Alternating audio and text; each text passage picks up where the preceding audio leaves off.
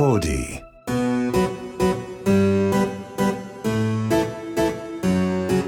こんにちは劇作家演出家の根本修子です。根本修子の秘密のオペラグラス20回目の配信です。この番組は演劇に関わるスタッフの方をゲストに意外と知らなかった仕事内容や演劇との出会いなど普段は聞けないディープなお話をこっそりお届け。これを聞けば舞台の見え方がぐっと広がるそんなオペラグラスのような番組です。今回も前回に引き続きトランスジェンダー俳優そしてジェンダー表現監修の若林優馬さんをお招きしてますお願いしますお願いします。前回も喋り倒して そうですね、はいあっという間に終わってしまいましたけれども。若林は7分しかまだ喋ってないそうなんですよ。の体感は体感はびっくりしてます。全然そんなことないんです3 4 0分喋り本当ですか？あとあの今気づいたんですけど、はい。私あの2年半ぶりにはい今回のあのバー公演で役者を復帰して、あ、そうじゃながいですか。あの配信される頃には千秋楽を終えている無事終えてるはずなんですけど、はい。あのすっごいあの喋りやすいめっちゃ多分口使ってるから あのあセリフを喋んなくなってからこういう原稿をなんか喋りづらいから噛むなって思ってたんだけどマジで噛まない怖っ でもそれすごいですよ。だって今うん日2回通してからのこれですよ。信じられないです。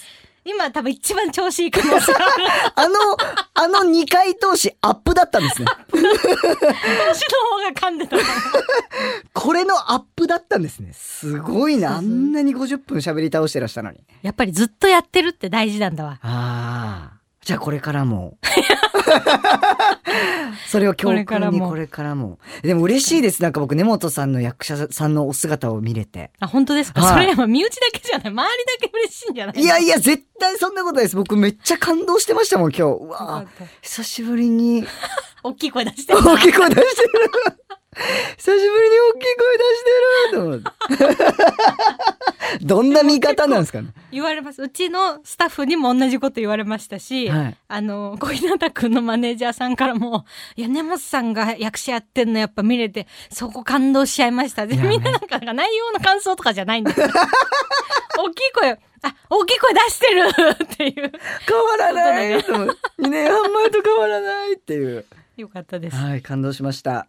ということでちょっとあの前回はあのー若林との出会いとか、はい。バー公演ってどんな公演だったかとかを喋ってたんですけど今回はあの若林のはい。活動についてはい、ありがとういろいろいます。でも私もいろいろ聞きたい。多分私が知らない活ね。動もたくさんあるし、多分出会った頃とはやってることも全然違いますだよね。出会った頃僕大学生ですそうそうそ う。大阪に住んでる。大学生。だからどういうねお仕事をされるかとかもはい。分かってないっていうか決まってなかった決まってなかったです。はい。そこからまず演劇ををやってる時もあるじゃないですか、はい、ありました。若林が、はい。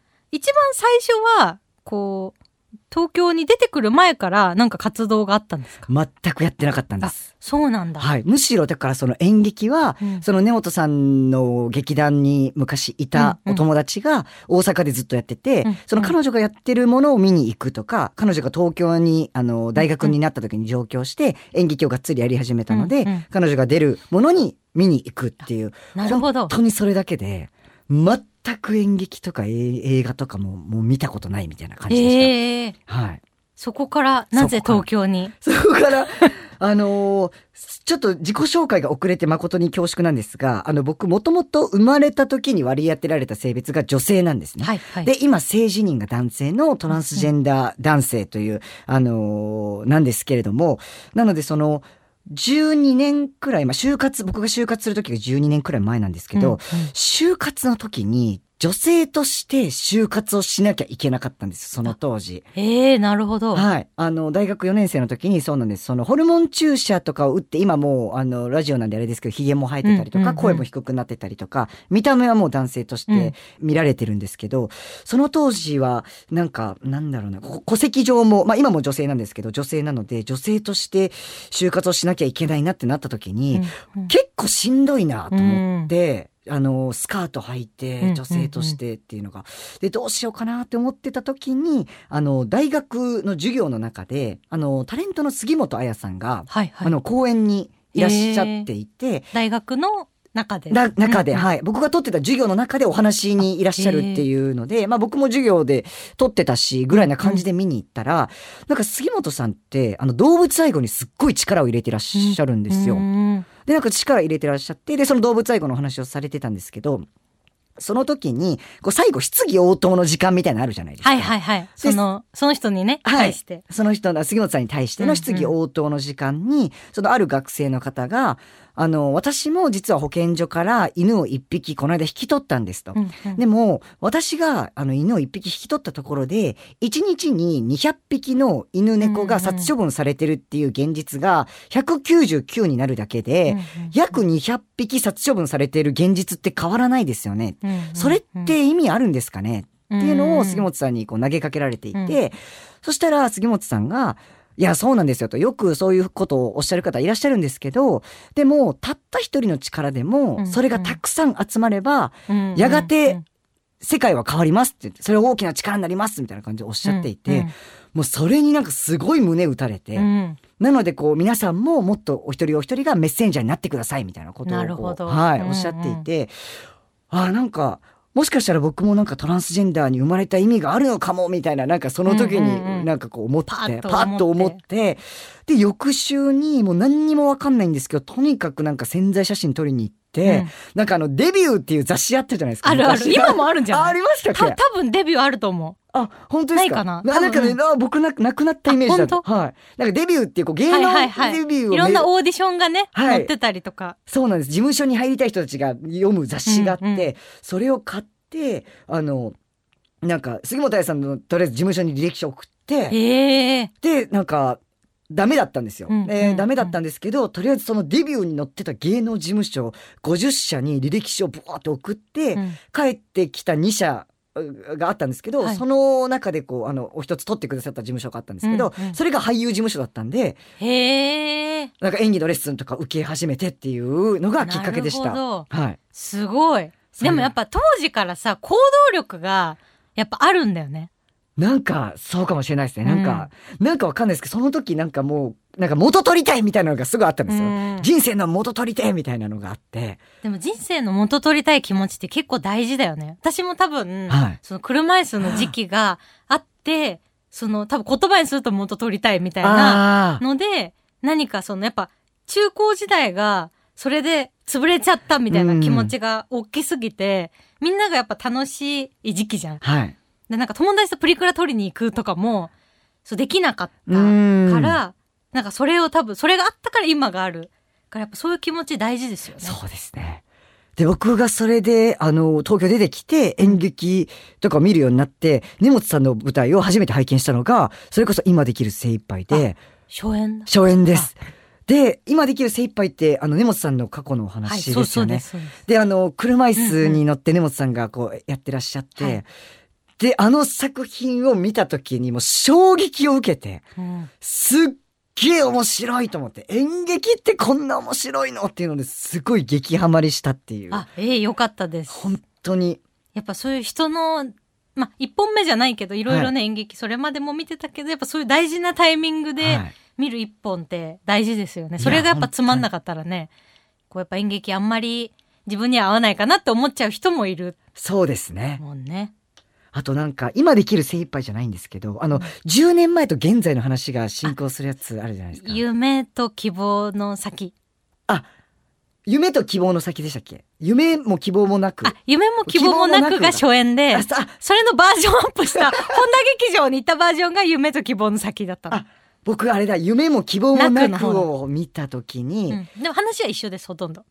なんか過去10年前の自分を現在の自分が最後抱きしめるっていう。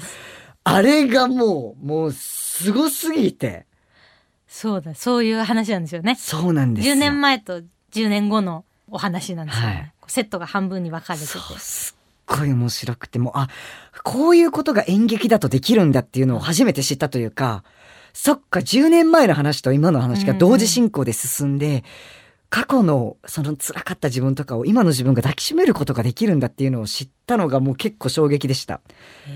なのでありがとうございます。いえ、こちらこそそんな素敵な感想を言ってもらうことなかなかないです。いやいや、でも本当にそうね、杉本さんのはい一言がはい若林に刺さって、はいそれでなんかやっぱ何かやりたくても、形にできない人っていうのも多いじゃん。多分やりたい気持ちはあって、熱い思いはあっても、なんかどうしていいかわかんないとか、やっぱなんかとりあえずやってみるみたいなのが、でもなんか私すごい今日、今日っていうか今納得しましたね。若林は、ここ会うと絶対元気になるの。え？ーなんかどんなに自分が落ち込んでたり元気なくても、こう会うと絶対元気になる人だなって思ってて、やっぱそのやっぱ行動力が、と、やっぱエネルギーがとんでもない。えー、だなと思いま嬉しいです。ありがとうございます。いえ、こちらこそ。よかった。そりゃもうね、みんなシンデレラがやりたいのパーティーボーイもね、とんでもない熱量で、金髪に染めて。でもさ、写真送ってこれいいですから、めちゃくちゃ忙しい時に、本番一週間前からの一番忙しい時に写真撮って送らせてもらいましたけどね。いやいやでもなんかやっぱ、あと、すごいさ、こう、人と喋るのも上手じゃん。え？本当ですか？上手、やっぱおしゃべりが上手。でラジオもね、たくさんやられてたりしてるけど、やっぱなんかその、コミュニケーション能力の高さみたいなすごい羨ましいです、私は。いや、何をおっしゃいますか？いやいや私ね、ダメなんですよ。あの、演出家の時とか、はい。まあ、こういう、ここで黙ってるわけにもいかないじゃん。自分のラジオの、ラジオってこうね、オーディだっていうのに。だから、なんかこうスイッチが入ってたり、あとまあこの番組とかは本当に自分が喋りたい相手はいはい。お世話になってるスタッフの方だったり、関係値がある人と喋るから、もう自分が喋ってて楽しいことを喋らせてもらってるけど、あの、打ち上げとか苦手。ええ意外でした。もうあの3人以上の飲み会って、最後に行ったのいつだろうってぐらい、人数が多いのが苦手なの。ええあ、そう、それなんでですか？なんか、き、気回さなきゃいけないみたいなのがあるからですかね？あとなんか、あのなんでだろうな。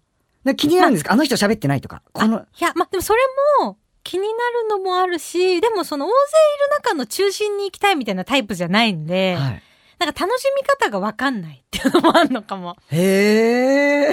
あと、なんかで、なんか打ち上げが嫌いとかじゃないんだけど、なんだろう、だから飲み会に誘われて行くってことがほぼない人生だった。へえ。断りすぎて本当に先輩の俳優とかにマジで来ないって言われ続けて来た。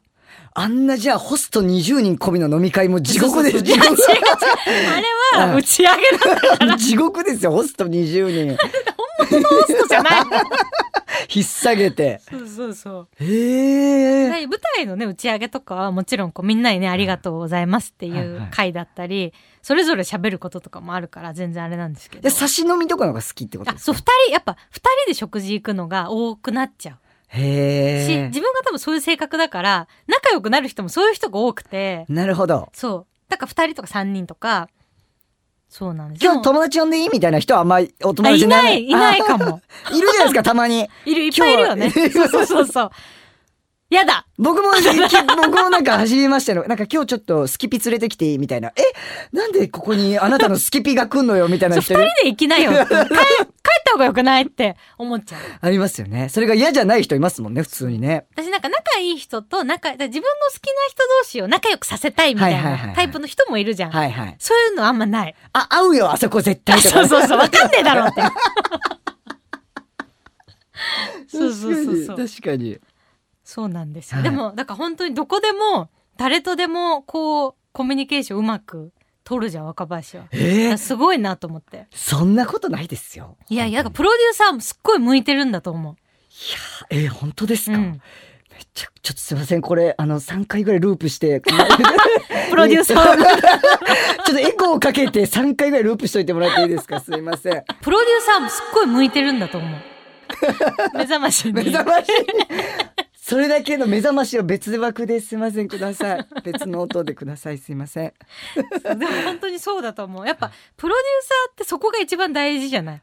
仕事として。やっぱ、みんなの間に立ったりするから、自分もその劇団のプロデュース、自分のプロデュースはできるけど、なんかそれこそ、じゃあ、ホリプロではいはい舞台を作りましょうってなったら、ホリプロのプロデューサーさんが出てきて、はいこう一緒にやってっていう中で、なんかホリプロのプロデューサーさんお二人この番組にも来てくれて、めっちゃ勉強になりました。ね、本当に、うん。あの素敵なプロデューサーを2人で尊敬してるんですけどなんか自分の世代でじゃあどういう人がプロデューサーに今後なってくんだろうと思うとやっぱプロデューサー不足だなって演劇界でも思う。うん。演劇以外もそうだと思うけどなんか若林すごい向いてるよね絶対。本当ですか、うん。でもなんかもうあのーなんか気つ気使うというかなんかこうなんだろう。全部なんかいろんな人がいろんなこと言ってくるじゃないですか。まあそうそうだね。それをなんかこうあ全部はいはいって言ってるともう収集つかなくなっちゃうんで、それがすごい大変でした。いやそうね、はい。しかもちゃんと聞けちゃうからね、でもそれがダメだなって思いました。まあ、無視できはる強さも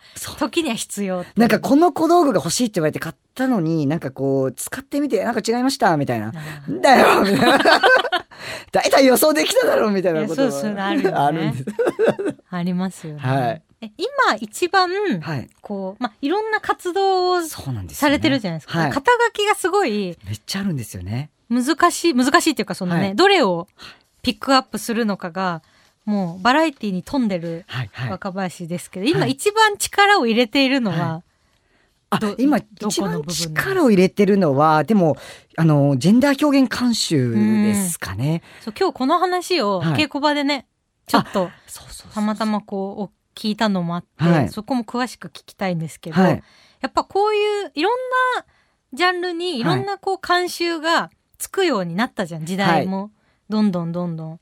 ですごいやっぱりこうジェンダー監修がすごく大事というか自分も作品作る上で、うんこうこういう人がいてくれたらいいなとか思うことも増えてきててすごい貴重な存在だよね。あでも本当になかなかいないですね。うんうんなんかなんかいないからこそその当事者今回その監修3月に公開されるあの 52Hz のクジラたちっていう、あのはいはい映画があるんですけども、それにあのトランスジェンダーのあの役があるんですね。でそれをあの志尊淳君が演じられるんですけど、あの今までだと絶対その監修とかも入らずにこうやっていてで,、脚本僕は今回この 52Hz のクジラたちに関しては脚本の段階から入らせていただいて、なるほど。あのーやらせていただくんですけど、やっぱり初めに本をいただいた時に、なんか当事者の認識と、うん。ああ、違うなとか、うんあ、きっとこういう風に思いたいんだろうな、この人たちがあ、みたいなことってやっぱりあって、でもそれってリアルとちょっとかけ離れてるんだよな、っていうことがあって、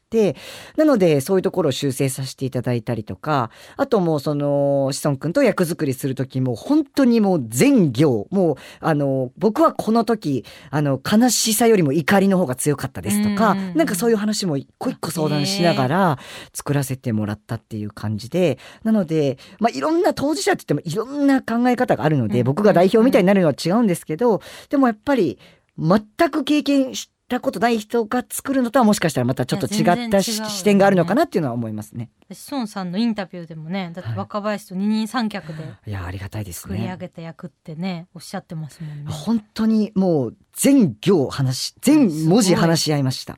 でもそれに志尊くんがもう嫌がらず、もうあの、全部言ってって言って言ってくれたのがすごい嬉しかったですね。やっぱこうそういう、うんこう一緒に役をこう深めていこうっていう気持ちの俳優さんがやっぱやることにこう意味があるっていうか、そう映画でも演劇でも、はいドラマでも、はい。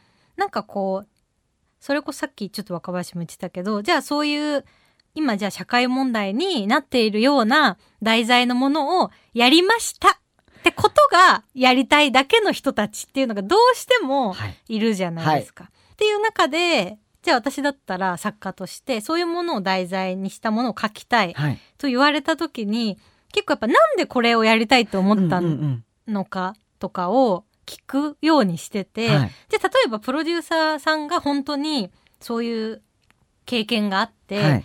えっと今自分の思いとしてこれを届けたいとかだったらもちろん書きたいって思うけど、なんかこうなんとなくこれをやっといた方がいいなって思っただけだなとかはわかるじゃん。はい。わかります。そうだからなんかそういうことがやっぱオファーをもらう段階で漏れてるものはなるべくやらないようにへえ。だからすごくこう若林が今やってる活動はい。ジェンダー表現監修はすめちゃくちゃ大事な役割だし、でもすごいやっぱ戦うことが多い役職はに現状日本だとなっちゃうはい。だろうから、本当にこう大変な仕事だと思います。だし、なんかちょっと、その、やっぱ予算的にも入れれないっていうところもやっぱり多くそうですよてね。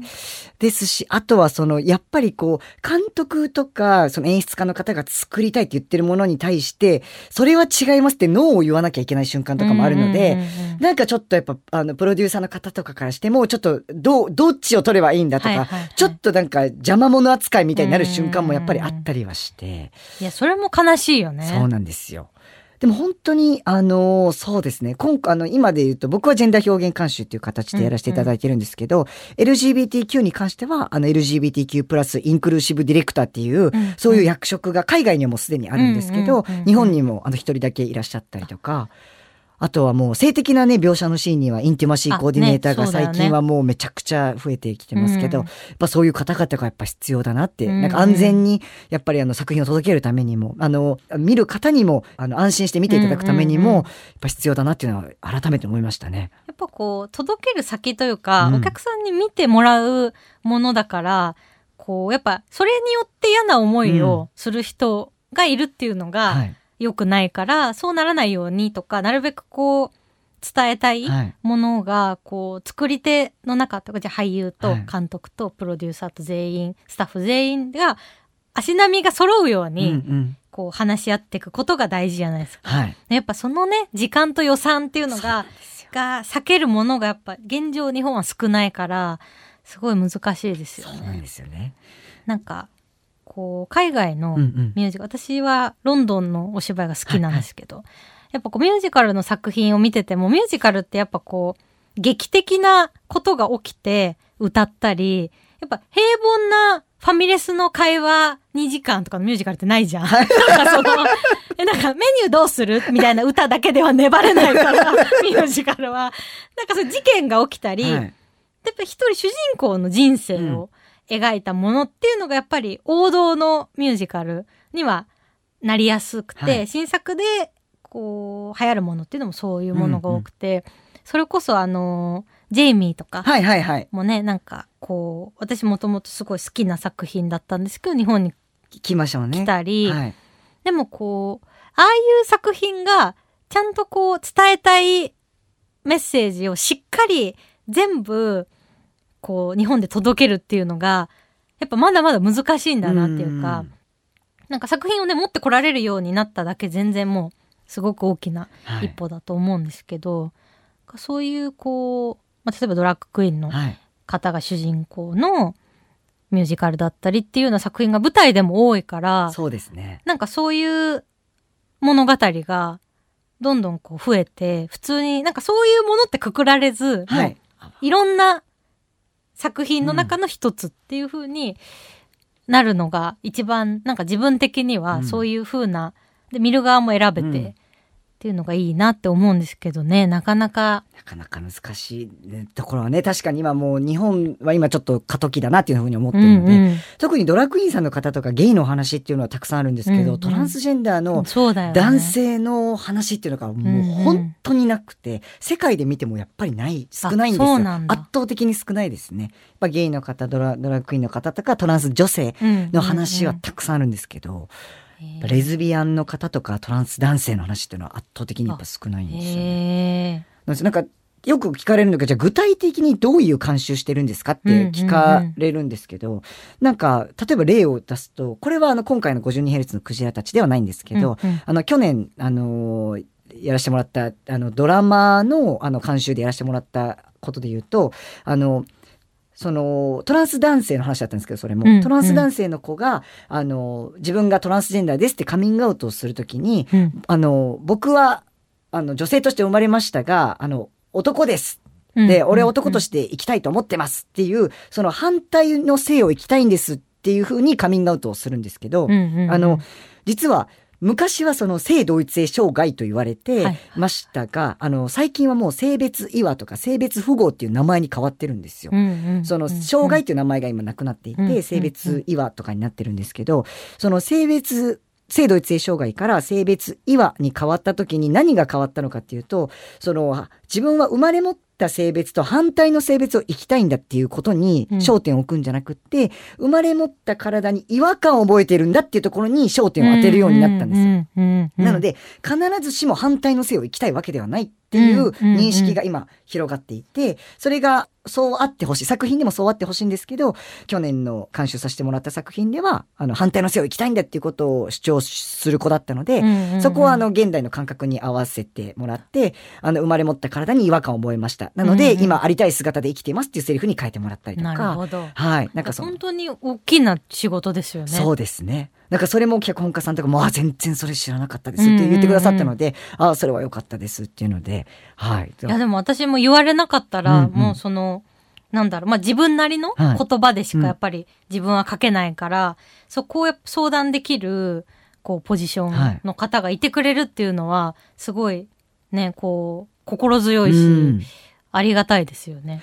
僕でも根本さんに、うんあの、女性同士の恋愛の話とかむっちゃ書いてほしいんですよ。あ、本当ですか？めちゃくちゃ見たいんです。あでも本当にそれはもう、こう、固くタッグを組んでやりたいです。いや、本当に、あの、僕、根本さんが書かれる、やっぱ女性、もちろんその男性像っていうのももちろん好きなんですけど、女性同士の会話っていうのがすっごい好きで。あ、本当ですか、はい。多分まあ、それ、それこそバー公演とかでずっと、確かに。女性同士の会話をずっと見てるからだと思うんですけど。それこそバー公演は女性だけでコメディがやりたいってそこから始めたんですよ。あそう。なんか、当時の演劇、なんか、それこそ、なんか自分はずっと、はい。じゃあ、なんか男の人は、わーって言って、はい、はい。それこそじゃあ脱ぐ、はい。笑えるはい。けど、女の人はそうじゃなかった。まあ男女で考えた場合ですけど。なんかそれが、なんかその笑いの取り方、女の人は、これをやったら笑えない。はい。ある、ある、ある。みたいなのを言われるのが役者をやっててすごい嫌で、でも、だったら逆もあるはずっていうか、は女性だけの会話で、女の人がやってることで、可愛らしくて笑っちゃうとか、はい、はい。なんかその、愛おしさで笑わすとか、はいまあ、くだらなくて笑うでも何でもいいんだけど、なんか自分たちだけのテンポ感と笑いがどうにかなんないかなと思って、やり始めたの。へー。その意見があったのが梨木さん当時いたので梨木さんも結構その梨木さんが笑いを取るというか、はい、はい、はい。やることっていうのがどうしたらお客さんと自分の中でしっくりくるのかはいみたいなのを、でもちろん私たち我々は芸人さんではないので、はい、はい、はい。笑いに特化したお仕事ではないし、いつでもコメディをやるわけじゃないし、うんうんいろんな役をやる中で、でも、なんかバー公演の尺で40分ぐらいで、フラッと見に来て絶対笑えるみたいなお芝居をやれたらいいよねっていう、なんか当時やっぱおしゃれな方におしゃれな方に演劇が言ってたの。電球ぶら下げようみたいな。セットは白く白くみたいな。な、風潮がちょっと来始めてて、はい、はい。その波に乗るのは違うなっての。それはそれで今ものすごい進化して、一個確立されたものがあると思うんですよ。今その、だから、でちょっとアート寄りですよね。言葉にすると。で、そういうものは見るのが好きなものはいっぱいあるの、自分が。だけど自分が作るのは違うなって思ってたから、そっちに行かない。じゃあ、うちらはどどう行けばいいんだろうみたいなのを考えてバーコン始めたんですよ。へー。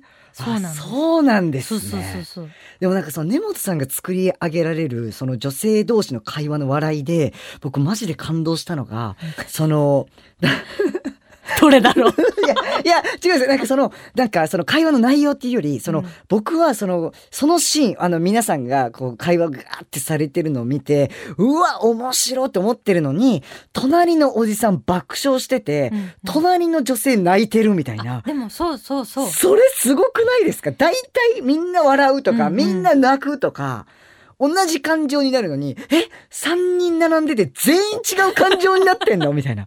それは結構感動しました。いやでも嬉しいです。それは結構自分の中で、それこそバーコン始めて2014年とか15年ぐらいに、客席のリアクションがばらつき始めたのいが、やそうそあのーそ、鴻上庄司さんに、すごいそれって意味があることだって言われたの。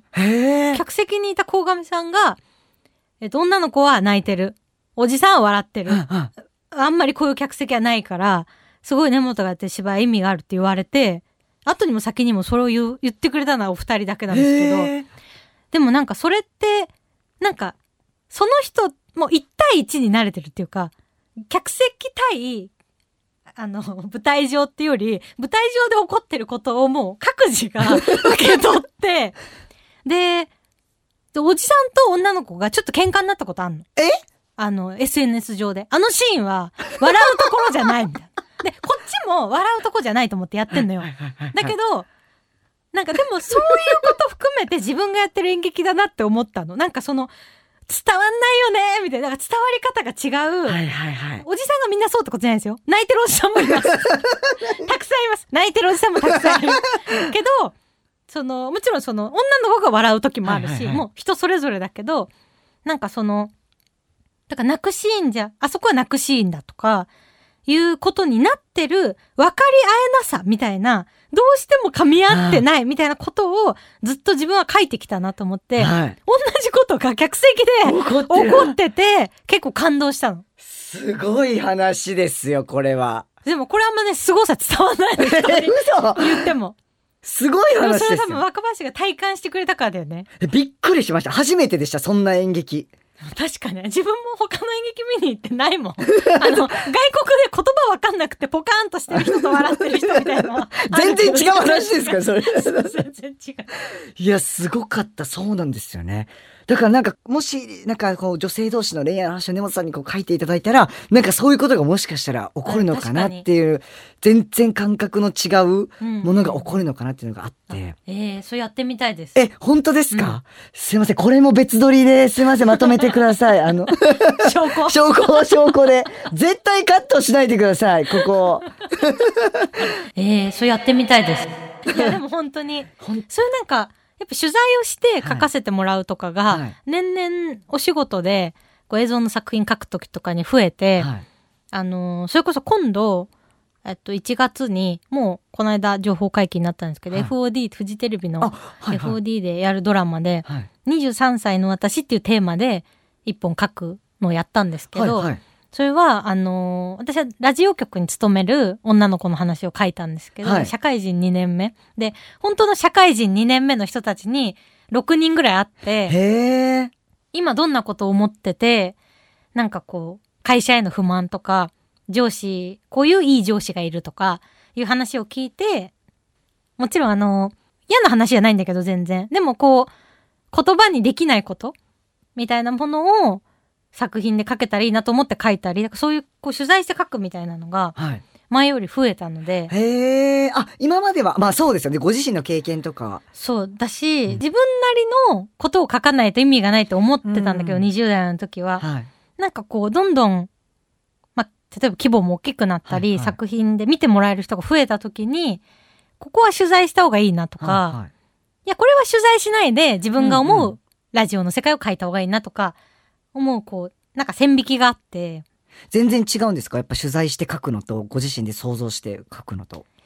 なんか、私の中では、ピンポイントでもう誰か一人に向けて書いた物語が一番強いって信じてるところがあって、はい、はい。取材した中の一人が、結構私の中でこの人に向けて書こうみたいな女の子がいたの。へえ。なんか、この子がドラマを見たことで、もういろいろあって嫌だけど明日も頑張って会社に行こうって思うものを書こうと思って。その一人に向けて書くみたいな気持ちが自分の中で大事だったから、そうそうそう。だから若林と作るってなったらやっぱ若林が見てどう思ってくれるかみたいなことを書くと思うから、その多分エネルギーは必要なんですよね、多分私の中で。めちゃくちゃやりたいです。じゃあもう わすごいなんか、今すごいなんか告白した気分です、今。成功した。なんか告白成功した気分です、今。すごい嬉しい。いや、でも本当に、そういう、まあ自分の年齢も上がってきて、なんかこう、身勝手にただ書いてるだけじゃ作家やってる意味がないなっていう風に思い始めたんだと思います。今まであるんですか？こうセクシャルマイノリティの話を書くみたいな。いや、あ、でも、あの、ゲイの男の子が、それこそ、あの、もっと超越したところへ、はいはい。で、こう、4部屋はいはい。あるお部屋の中は、ゲイの男の子のことが好きな女の子とあ、ゲイの男の子が一緒に住んでて、そこはこう、実らぬ恋だけどそうだ。でも過去にそのゲイの男の子が女の子から好きになられちゃったことがあってそれがトラウマでそういう気持ちでやってるんじゃなかったのにこうカップルみたいに見られちゃってみたいなエピソードが入ってたりでもあれもなんだろうやっぱこう群像劇だったからいろんな人がいるっていうものを書きたかったのでうん、うんうんそういう主人公がっていうものはやったことがないかも。ああ、うん。なんかもうカップル同士の喧嘩とかめっちゃ見たいんですよね。あ、だからその、当時の自分をね、蘇らせて。あの時よく4部屋分喧嘩書いてたのいや、すぐ、しかもあれ最後繋がるんですから。もうすご、すごすぎますよ。もう僕映画でも繋がった時ももうびっくりしましたよ、本当に。あの映画の話来た時一番嘘だと思って、作品間違えてると思ったの。あの、もっと超越したところへって書いてあるんだけど、最も大いなる愛へっていうのを近年やってて、はいはいそっちだろと思って。え、最も大いなる愛へじゃないですか？って言ったら、いや、もっと超越したところです。A ですって言われて、4部屋のですか？って言ったら、そうですって言って、あ、そうなんだ。椿の、そう。すごいあれ、あ本れだって、当に。だってもう何年前って話した話が来た時点でもう7年前とかだったからあ見てる人いるんだみたいなだってあれ僕どっかで拝見してあの、その話を持っていかれた方がご覧になってたんですよね。当時大学生でプロデューサねすごい話ですよ、それも。ーね。すっごいでもねあのなんだろうあのなんていうのかな。態度態度じゃないな。あのすごい独特なコミュニケーションの人、いいいい人なんですよプロデューサーは、独特なコミュニケーションの人すぎてそんな熱い思いを持ってくれたオファーだって途中まで全然わかんなかったの。へえ。もうなんか普通に、もう、なんか、さらっとって感じだったなんか上司が出した企画をやってる部下なのかなってぐらい、なんか、はい、はい、はい、はい、はい、みたいな。なんか、あの、普通に言うと、あの、無礼なやつだ。なんかちょっと、無礼者なのよ。で、なんか途中でそれを知って、はいはいイエスで、監督が、そんな感じって多分根本さんに1ミリも伝わってないよ、みたいな。嘘とか言って。ぜめっちゃ言ってるつもりでした。感じだった。そうだったんそうですね。そうそうそう。でも、本当にその方がいなかったら、あの映画はなかったので、本当に感謝してるんですけど。いや、どうなるんだろうと思って見てたんですよ。あの作品いやね、が。私もどうなるんだろうと思う。あ分かってんだけど、書いてるから。そう。これなんか、みこしみたいなの出てきましたね。そうそうそうそう。あれはでも監督が、ああの、みこしを出したい。すごいびっくりしました。やっぱあの、みこしのシーンはどうしても撮影行きたくて、あの日絶対行くんで、つって、あ、行かれたんですか？行った。へえ。日本各地のお祭りの人が来るって聞いてたから、絶対見たいじゃん、そんなの。若林も出てもらえばよかった。みこしの中に。し出た、金髪で。出たかった。ね阿波踊りの人とか土壌すくいのプロの方が、もすごいですね。う全員 PCR 検査して そういう時期だったからそっか、そうですよねも。全員無事入れてえ、あ、あそこにはその根本さんファミリーは出てないんですか？あの、みこしには。誰も。出てないのよあまあでもそうコロナ禍っていうのもあってもうそのちゃんとうんうんうんあのいろんな各地から呼んででも本当にのあのお祭りのプロの方々が出てるから変な人紛れてない方がいいなと思って そうそうそうそう確かに。そうなんですそうなんですね。ちょっともう永遠にね話しちゃいそうなんではい。えじゃあぜひいつかあぜひ。作品をはい。一緒によろしくお願いしお願います。しますすごい嬉しい。わあ、今日来てよかった。ありがとうございます。ちょっとまたね、あの、パーティーボーイがそして必要な時は、もういつでも呼んでください。はい。ぜひありがとうございます。引き続きよろしくお願いしいいたします。ということで、若林からの告知がはい。ありますので、はい。えっと、先ほどお話しさせていただきました、僕が、あの、トランスジェンダーに、えー、まつわる監修をさせていただきました。3月1日、全国公開の映画 52Hz のクジラたちがですね、公開になりますので、全国の劇場で見ていただけたらなと思います。よろしくお願いします。話聞いて絶対見たいと思った。あ、本当ですか？うんみんな絶対見たいと思ったと思う。ええー、わあ、ありがとうございます。もう皆さんが丸していただいてありがとうございます。見ますありがとうございます。楽しみです。ということで、2回にわたり、えートランスジェンダー俳優、ジェンダー表現監修の若林優馬さんに来ていただきました。ありがとうございました。ありがとうございました。はい。秘密のオペラグラス第20回目のエンディングです。いや、本当にあのー若林との話は、すごいあの楽しくて、私もあの知らないことをいろいろ教えていただいたり、監修した映画は、もう絶対見たいなと思ったので皆さんもぜひぜひ3月に公開されたらチェックしてほしいなと思います。し私と若林のタッグでね何かが生まれることが今日決定しましたのでそっちの方も楽しみに。それがね公開されてこれを聞いてた方はすごいあそこで言ってたんだよっていうねマウントを取りまくってもらって。ればと思います。そして私の方からの告知はですねバー公演の千秋楽を迎えましてたくさんのご来場ありがとうございました。が15周年記念企画はまだまだ続きます。今後どんな企画が登場するのか月刊根本修子公式ホームページ公式 X をご覧ください。そして月刊根本修子公式 YouTube チャンネルにてくるみあり人形外伝二十歳の花を無料公開中です。ぜひどちらもご覧ください。くるみあり人形外伝は1月の31日までなのでぜひぜひ駆け込みでもたくさんご覧ください。チャンネル登録もお願いします。番組では皆さんからの質問やメッセージを受け付けています。